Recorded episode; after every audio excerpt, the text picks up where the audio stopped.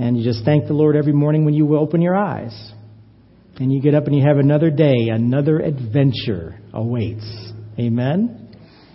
Father, we thank you for this time that you've given us to come just before you, Lord, and just want to thank you for the life that we have.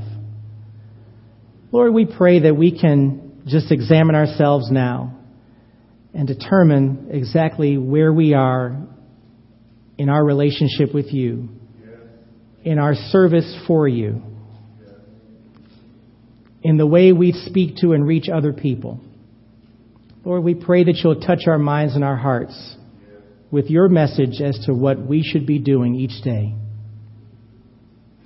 We thank you for those opportunities of ministry. Lord, we pray that we never miss those because we're preoccupied with something that takes our attention or focus away from you. Help us to see everything that you are involved in, which is everything, and see it for what it is. We may not have all of the answers at any given moment as far as what is going on, but we are confident that you are still in our midst. And that you ask us to be patient. And you ask us to just wait on you for those answers. But still, you call us just to go and serve you. And we thank you for those opportunities once again. We pray that you'll bless this group. Bless those who are seeking what you have to say. That the word is powerful to them. And we give you all the praise in Jesus' name. Amen. The mission of Nike Incorporated, a renowned international athletic shoe and apparel company, you all know who Nike is. I don't have to tell you that. Most of us wear Nike all the time. Their mission as a company is to bring inspiration and innovation to every athlete in the world. That's their mission. And they quickly add, if you have a body, you are an athlete.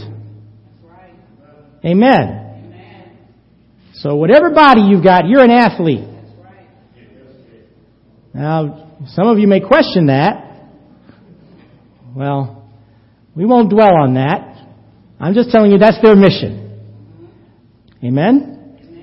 Nike started from humble beginnings, where employees were selling shoes out of the trunk of their cars to become the world's leader with global revenues of over 27 billion dollars.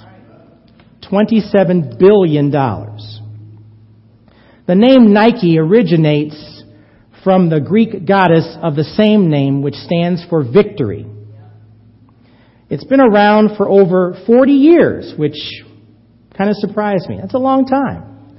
And over that time, it has defined and redefined the sports fitness industry but not without its own missteps. The company at one point misjudged the popularity of the aerobics and fitness movement in the mid 1980s, and it veered off into the casual shoe market. Its growth also outpaced its management and effective decision making skills, and it had slipped from its position in the mid 80s as the top selling shoe.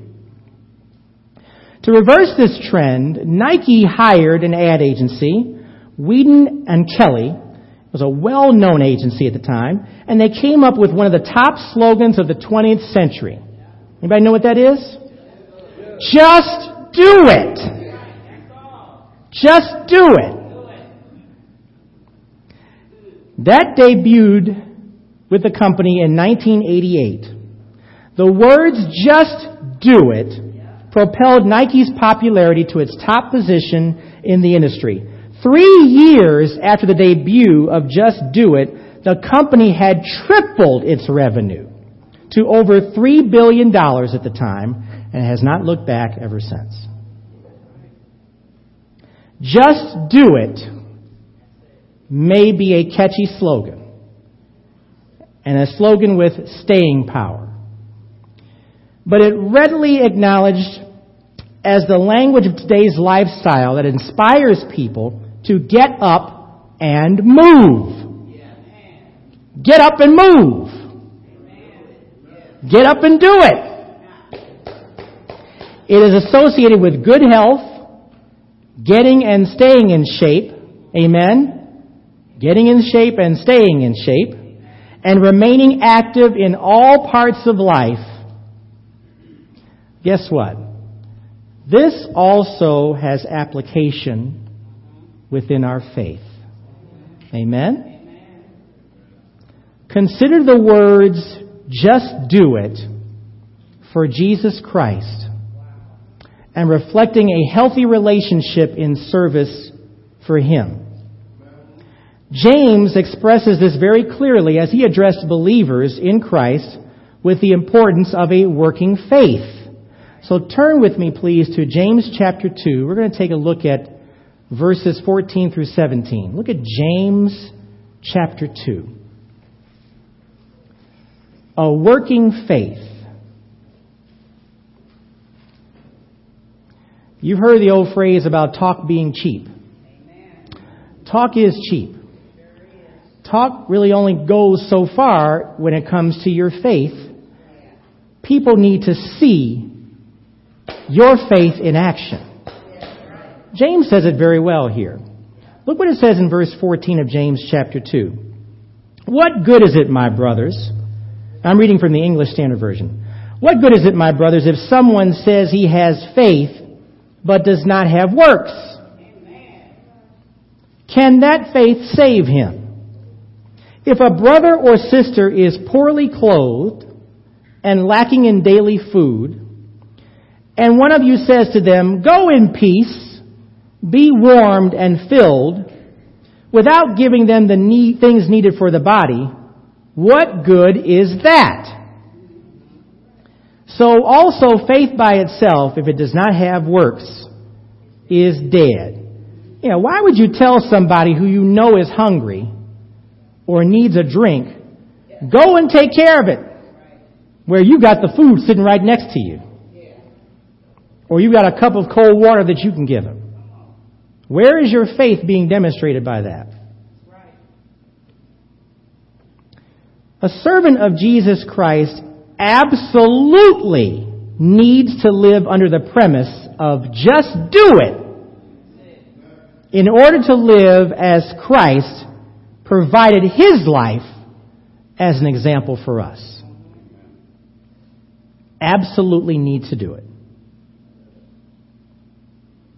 We are to live as servants of Christ in a world where servanthood, frankly, is more of the exception rather than the rule. We as believers talk a real good game. We're really talking trash. Because we're not living in such a way where we're demonstrating our faith in Christ.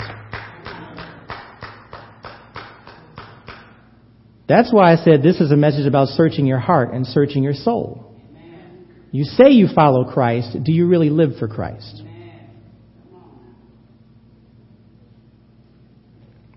I read a book uh, by Chuck Swindoll called Improving Your Serve. It actually talks about this very thing about what your impression of servanthood is and how he had to come to the conclusion when he wrote this book, he was way off course.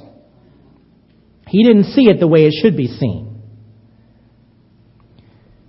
Chuck Swindoll notes that we live in a world where many have adopted an independent, self-sufficient, survival of the fittest mentality. Amen?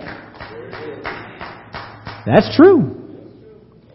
God has called us, in contrast, to be distinct in a positive way in the world. Can you be distinct in a positive way in this world? Making a difference. The difference is living the just do it way as Jesus did. Amen? Because that's all Jesus did. He could have just written that slogan himself. Just do it. Please go to Mark chapter 10. Mark chapter 10. Well, what did Jesus do? Remember the, the, the bracelet craze, WWJD, what would Jesus do? Jesus did a lot. Jesus did a lot of things. That should never go away, by the way. Just that, you know, we had these fads that come and go everywhere. What would Jesus do? We should be saying that all the time. What would Jesus do in this situation? What did he do? Well, one of the most important things he did was this in verse 45, Mark chapter 10. For even the Son of Man did not come to be served, but to serve and to give his life a ransom for many. Well, the most important thing he did was die on the cross for us. That was service. Jesus provided a demonstration, in addition to that, of what it is to be a servant by washing the feet of the apostles. Washing the feet of the apostles. Has anyone ever done that where you've actually washed someone else's feet? Any hands? Anyone ever done that? Now, I would say that when you're talking about washing someone's feet, the first thing you think about when you think about washing someone's feet is, wow, do they have corns and calluses and is there is there a toe jam in there somewhere and have you got and I ain't even talking about what they might smell like. Because let's face it, when you put your socks on, your shoes on, sometimes when you take your, your shoes off, you wonder what hit you in your nostrils.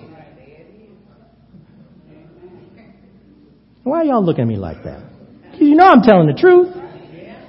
When, you when you take your all right, when you take your shoes off, do your feet smell like roses all the time? They do.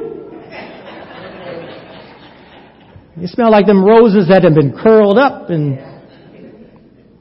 that's usually the first thing you think about when it comes to washing someone's feet.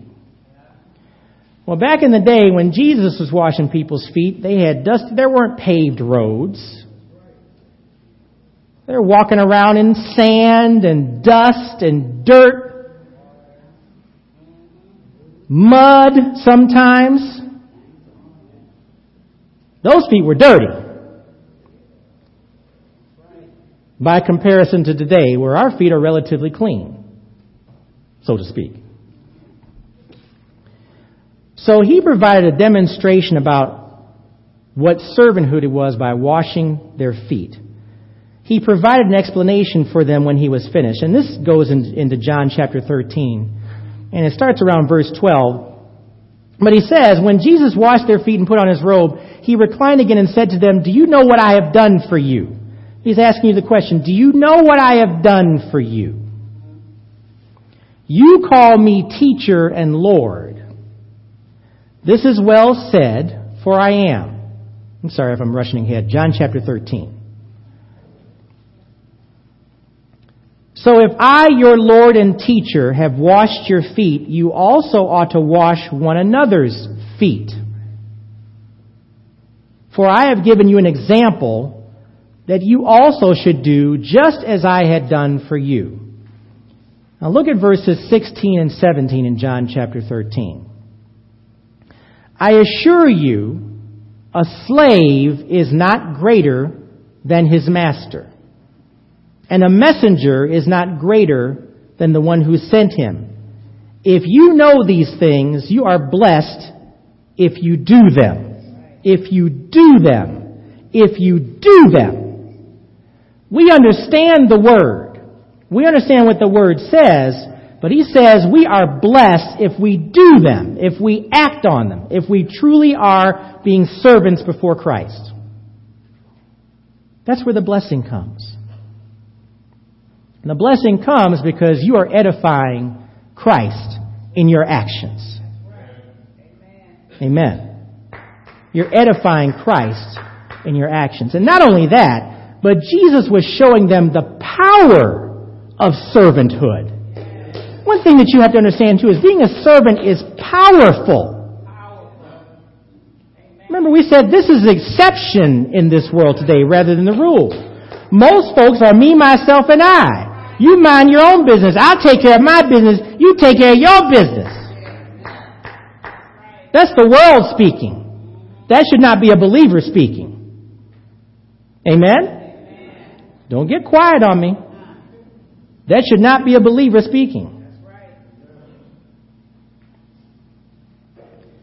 The power of servanthood is the essence of living a Christ-like existence. To be in service for Christ is to live for Christ.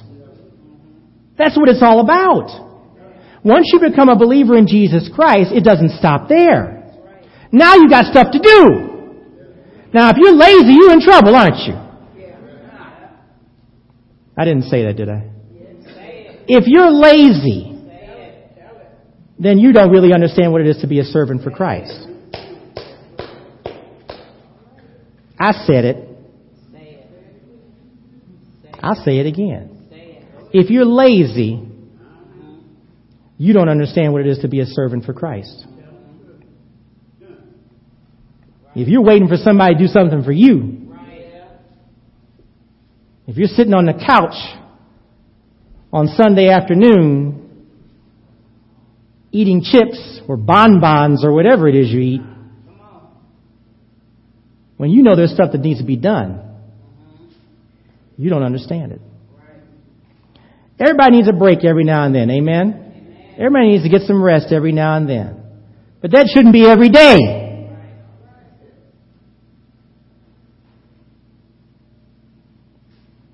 To be in service for Christ is to live for Christ. He assures those who are living for Him that He will always be present in whatever is being done in His name. If you're serving the Lord Jesus Christ, His name is being proclaimed.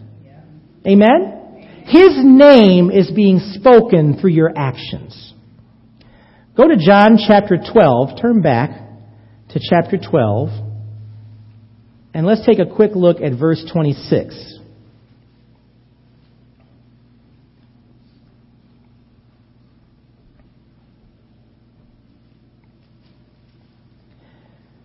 Notice that Jesus is giving you essentially a promise every time that you do something for Him, in service for Him. He's giving you an assurance of where He is in this whole process. He says, if anyone serves me, he must follow me, and where I am, there will my servant be also. If anyone serves me, the Father will honor him. We said this morning in Sunday school that no matter where you go, that Christ is always present. You're not adding distance by moving from one place to the other. He is the same place where you are there. If you travel to Alaska or travel to London, guess what? He's still in the same place there with you than you are here. No change, no difference. So if you're serving Him here or in Cleveland or in Jacksonville or in Denver or in Texas or wherever you are, He's there with you. So for those of us who like to go on vacation, and, and my bride and I, we love vacation when we get to take it. And we try to take it every year. But we don't go on vacation from serving the Lord when we're on vacation, if you get my drift. Amen? Because everywhere we go, we're still serving the Lord, even if we're on vacation. That applies to all of us as well. you can see how just do it can be a launching point for a person who is eager to serve Jesus Christ. Now, being a servant requires a willingness to do it, and it takes practice to begin to master it. All it starts is with a willing heart. All it starts with is a heart's desire to do it. And now you take that and just do it. But you've got to practice it to master it. It's not always going to be perfect. It's not always going to go the right way. You may have the best of intentions to do something and it doesn't work out. But that's okay. You're still doing it in His name. You don't understand sometimes the consequences or the reasons why things happen the way they do. You don't need to. You just keep practicing it. You keep working with it. You just keep doing it.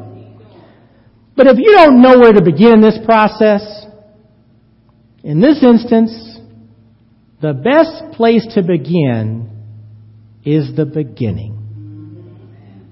The best place to begin is in the beginning. Number one, just do it and then put in quotes the word now. Just do it now. Do it now.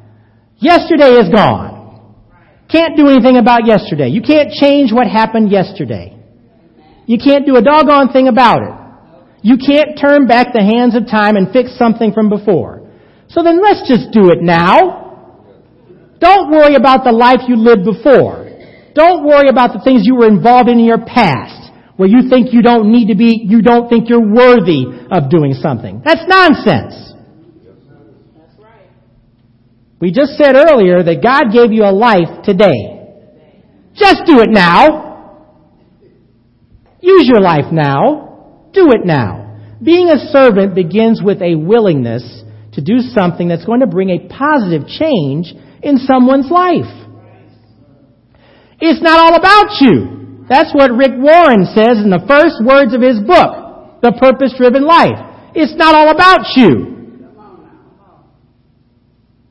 There are other folks out there that need you. They need your help.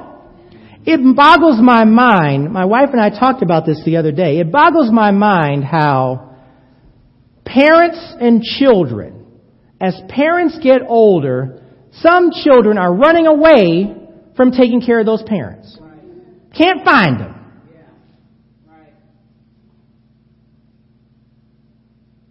What better way to serve than to take care of your parents when they need it?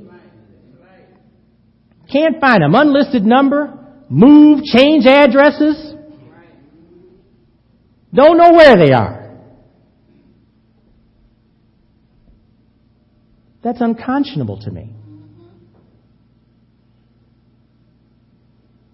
And you know what? It has nothing to do with how you were raised, what happened to you in the family, if you had the best relationship you know, you've got total strangers you're willing to help out. You don't know what they've been doing to folks. Why can't your parents be in the same page with that? You take care of them if they need help. That's true servanthood. Just do it now. It doesn't require necessarily that you need to use any special talent or ability. You know, we all have gifts that God gives us through the Spirit. We have certain talents. But some of us, we wonder sometimes, what can we do well? Why are you worried about that? Just do it! Do it! You don't need any special talent or ability to move furniture. You don't need any special talent or ability to reorganize a room or help someone move from an apartment to a new home. You may be able to stand at the church doorway and hand out, greet people, hand out bulletins. You know, sometimes it starts right there. Just by having contact with other people. Amen?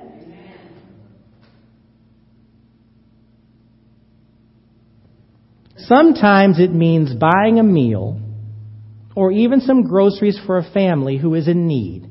Everything I've mentioned doesn't require any special talent or ability to do that. In a world where people are more often self-focused than not, the ability to step out and simply do something for someone is refreshingly distinctive refreshingly distinctive. It's the beginning step in a life of servanthood. Let's face it, how are people going to see Christ if you don't show him to them?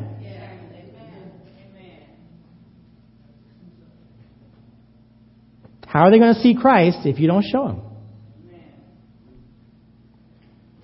Number two, just do it without expecting anything in return. Oh my goodness.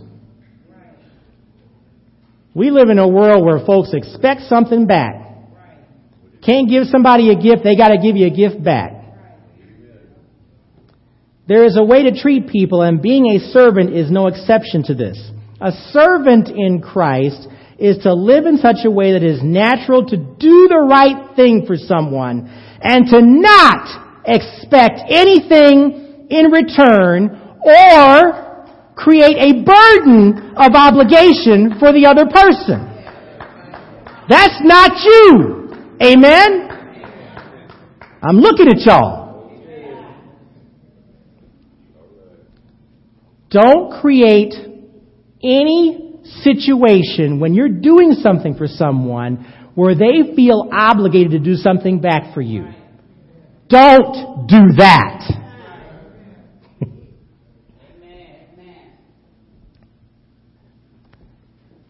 That's not Christ-like. Amen? First, the essence of doing what is right is the foundation of what Jesus Christ represents. Go to Matthew chapter 7. You know, we've always heard the term doing what is right. Do what is right. Do the right thing. That's something that you could make a slogan out of it, but we should be doing that anyway. Really shouldn't be a slogan. We should always be doing the right thing, amen? Doing the right thing means that you're living for Christ. When you're doing the wrong thing, you're doing something you shouldn't be doing. Amen? So do the right thing should be part of the way you live, act, eat, sleep, breathe anyway. But it's the example that Christ gives here. It says, we should be doing it anyway because it says in Matthew 7:12, therefore whatever you want others to do for you, do also the same for them. This is the law and the prophets. Scripture is speaking about this. You should be doing the right thing because if you want folks to do stuff for you, you've heard the saying, do unto others as you would have them do unto you. This is the same principle. It's the same thing. The ways of the world normally see acts of compassion with suspicion. Amen? Suspicion. That's why I said this is an odd thing. People doing stuff for other folks. Where, where are we living? What world is this we're living in? They think it's weird. And they're suspicious. For some people, it's difficult to accept a person's help because it is a societal, norm that the help is to be reciprocated. That's a societal norm. That's what people expect. As a servant of Jesus Christ, your acts of service are performed with the heart of Jesus and without any need or expectation for any person to do anything for you in return. That's refreshing. That's different today. Let's face it, that's how people see Jesus Christ. When you do something and you don't expect something in return and you refuse anything in return, that's how they begin to see Jesus Christ. Because if you're doing a societal norm where you're just doing something for somebody and they're doing something for you and then you're doing something, they're not seeing Christ in that. There's no evidence of Christ in that. The moment that the burden of returning the favor is left in place, that is when Christ's presence is less visible and when he is less likely to be glorified as you serve. We serve Christ freely and without any burden for ourselves and for others. Amen? We serve Christ freely. People need to see the light and airy love of Christ in everything you do in service for Him. Please go real quick to Matthew 11.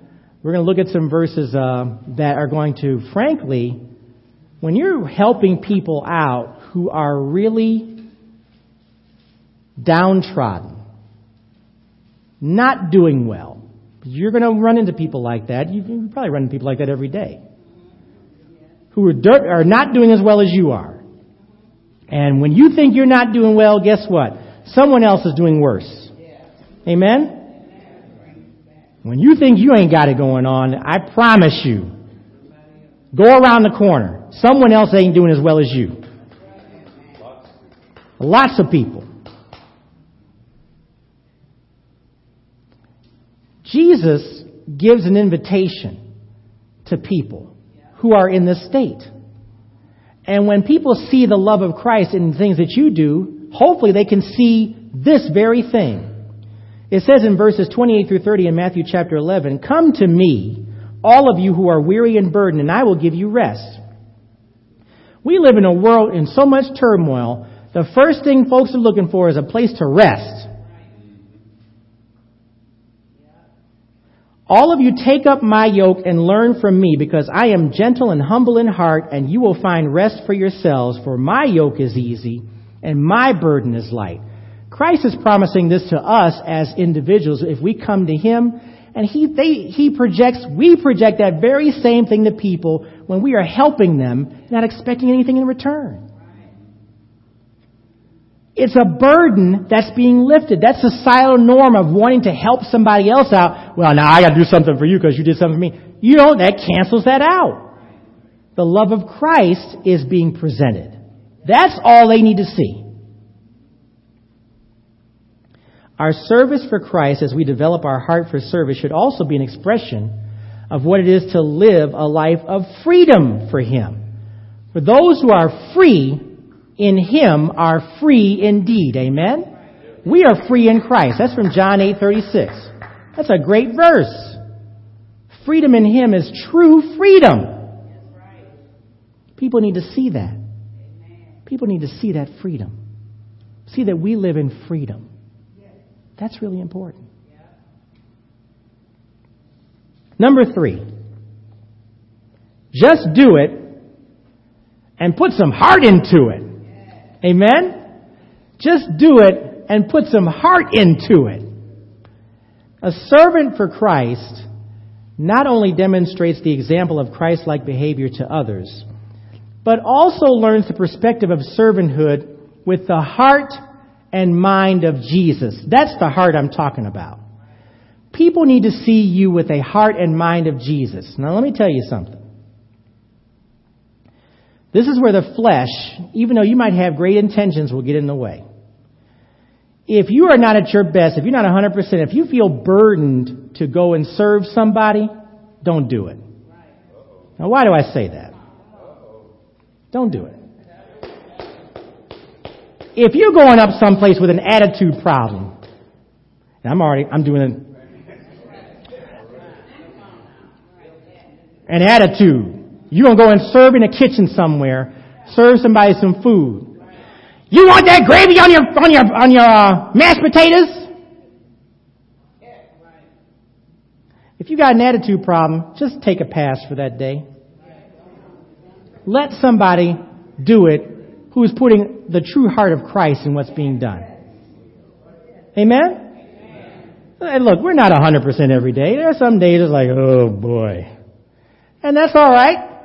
You have days where you, you're like perky and peppy. I hope you have more perky and peppy days than you have those days where, because no one should see that all the time. Nobody wants, what a downer you are all the time. Nobody needs to see that. The love of Christ has to be in what you're doing. You need to see the heart and mind of Jesus in your servanthood.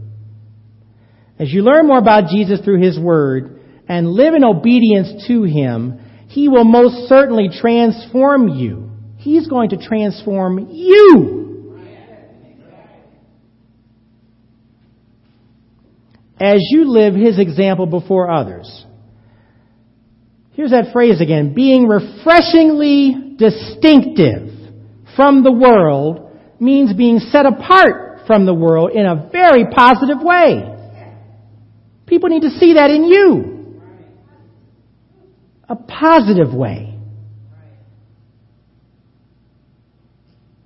When you're around people who are complaining all the time, there's nothing good going on, my bosses stink. I don't want to work for them. You know, so and so is talking about me behind my back. That's all a lot of people hear all the time. Do you think you can make a distinction amongst a group like that just by being a servant for Christ? I'm asking you. Absolutely you can. Be refreshingly distinctive. Be a positive influence for Christ. People will see your heart for Christ in what you do. To be set apart involves changing from your old self to not only become a new creature, but a creature that becomes more and more Christ-like every day. Now, where am I going with this? You all have heard Romans. Go to Romans 12. Romans chapter 12, verses 1 and 2. You know, we need to understand that when we converted and became believers in Jesus Christ, that was just the beginning. We are changing. We are evolving as strong believers in Christ each day if we're truly following Him. If you're not growing in this way, something's wrong. Something's wrong. Nobody in this room who has known Christ for 10, 15, even five years, even a year, you should be beyond fire insurance. Amen?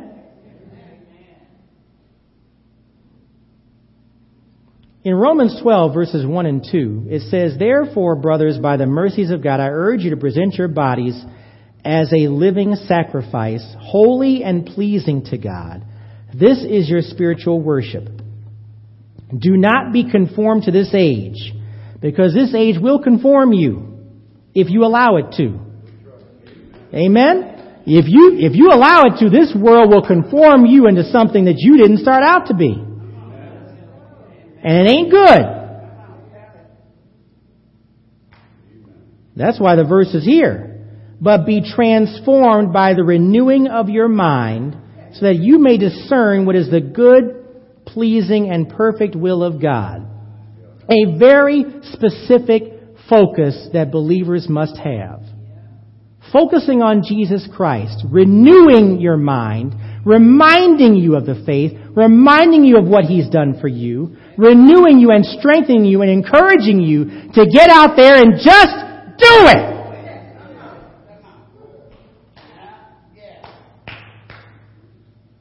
Because we need to be renewed. We need to be reminded. Chuck Swindoll notes that a servant for Christ must, must change to avoid the world's reasoning and conform to the thoughts of Jesus. Here's his quote. How? By a radical transformation within. You have to transform radically by a renewed thought pattern that demonstrates authentic godlikeness. Living differently begins with thinking differently. You have to think differently than the world thinks.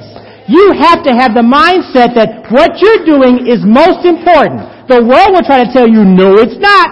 But Christ has to renew your mind and say, this is all worth it.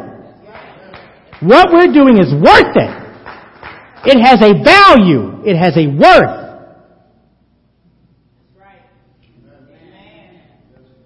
Living differently begins with thinking differently. We have to think differently than the world thinks. Living for Christ in this renewed mind will allow you to see the compassion of Christ in everything that you do for others your servanthood with a heart for Jesus will be seen by people who don't know him personally. That's one thing we have to remember too. Everybody we don't, everybody we come in contact with does not know the Lord. There, in fact, very few do. Very few do. You can't always just hang around folks at church all the time. Amen?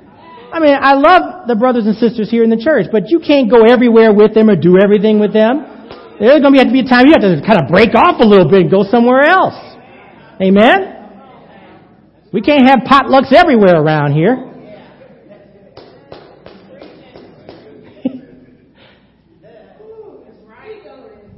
Most of us like to have chicken all the time. Some of us are chicken lovers back there. You can't always eat chicken. Sometimes you have to have something a little bit different on the menu. I'm being careful. It, I'm telling the truth. You can't always get no chicken. Hey, let's face it, they don't serve chicken over in Africa all the time. They serve all kinds of different stuff and you ain't gonna get no chicken over there. Unless you freeze dry it.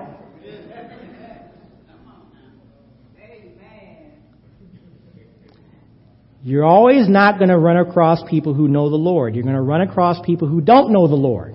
People need to see Christ in you as a result. People who don't know Him, they want to see you as a wonderful introduction to who Christ is and maybe an invitation to who He is.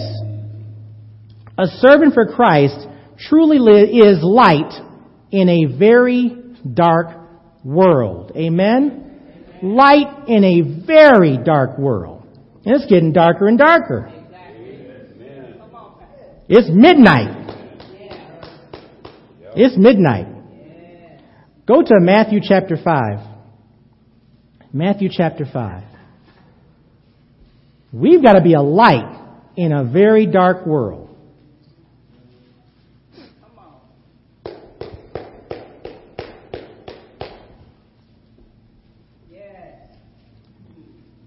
Matthew 5, verses 14 through 16.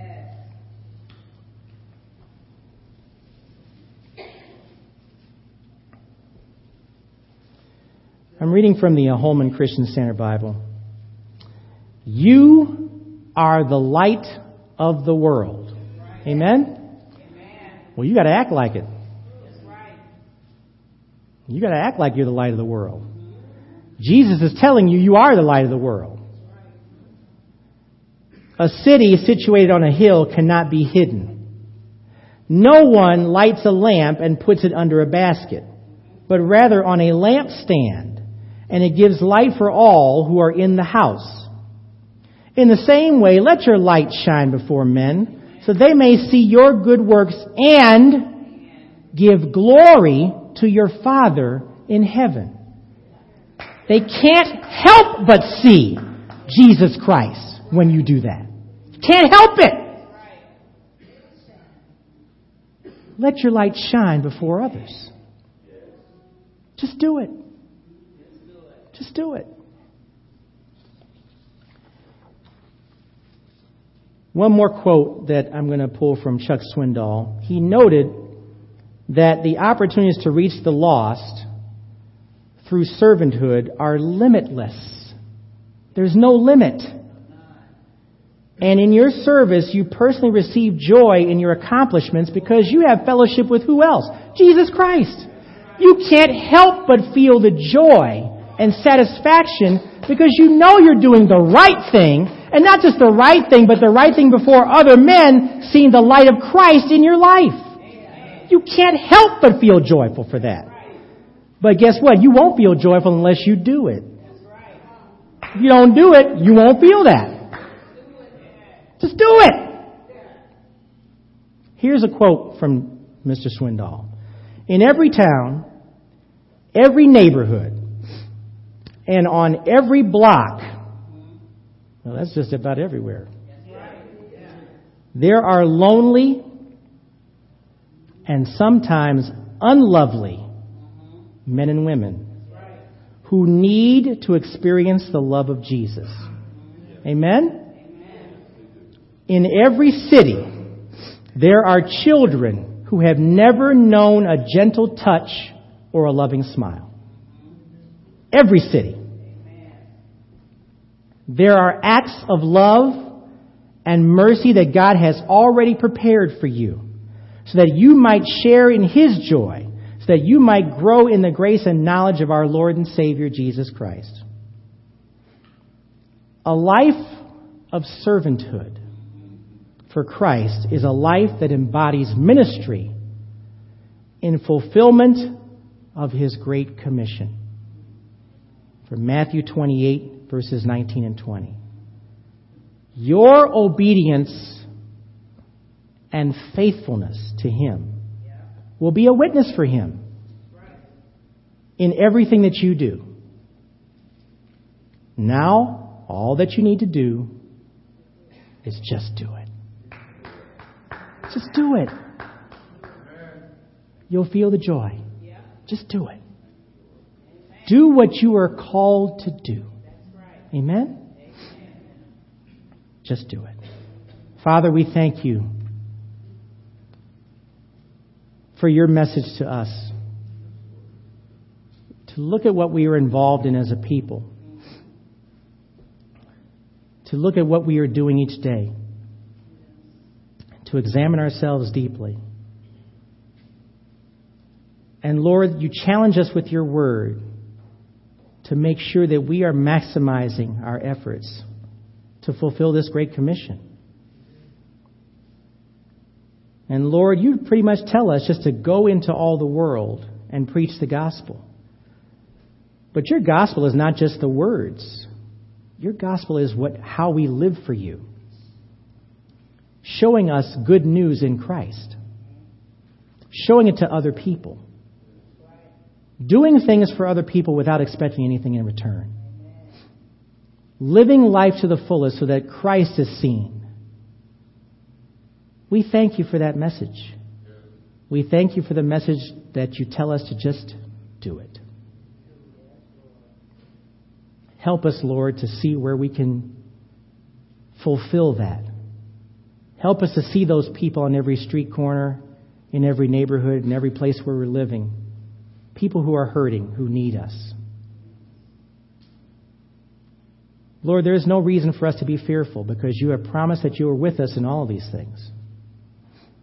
We thank you for giving us the ability to see the power of servanthood, how powerful it can be to other people, how our servanthood for you is a glorious testimony of your presence and how you love other people.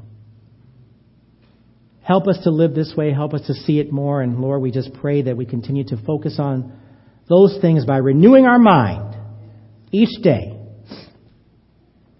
to be able to see where you would have us to be next, where we can be obedient to your will, where we trust in you that the direction that we're going is the right way.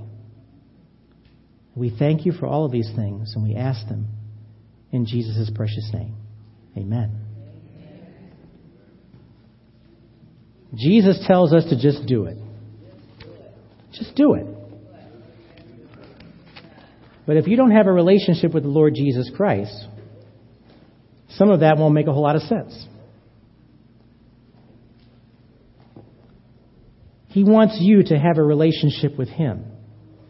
But in having a relationship with the Lord Jesus Christ, it requires something that sometimes some of us have trouble with, and that's repentance. Recognizing that you need a Savior is the key. For those individuals who know the Lord Jesus Christ, you already know what I'm referring to. You've already made that declaration. For those who don't, you need to ask yourself, what do I need to do to be able to serve the Lord Jesus Christ? And it begins with recognizing who you are without Christ. We are all sinners. And those of us who have acknowledged Christ are saved by grace and grace alone. But if you don't know the Lord Jesus Christ, you need to acknowledge your sin, turn from your sin, and recognize that Christ is the only one who can wash that sin clear of you. Father, I pray for those individuals who do not know the Lord Jesus Christ. They could be here in this room, they could be family members, friends, people that we know who are not walking and following with you. We pray for their souls, Lord. We pray that the Holy Spirit will touch them. Give them the desire to seek you. And Lord, you promise that all we need to do is just acknowledge who you are, look upon you, and those people will be saved. Amen. We thank you for that promise. We pray for those individuals that they will make that declaration. Today is the day to do it because tomorrow is not promised. We pray for those people right now. We thank you for the good results. We thank you for the rejoicing in heaven that will occur for every person who acknowledges you as Lord and Savior. And we give you praise and thanks in Jesus' precious name. Amen.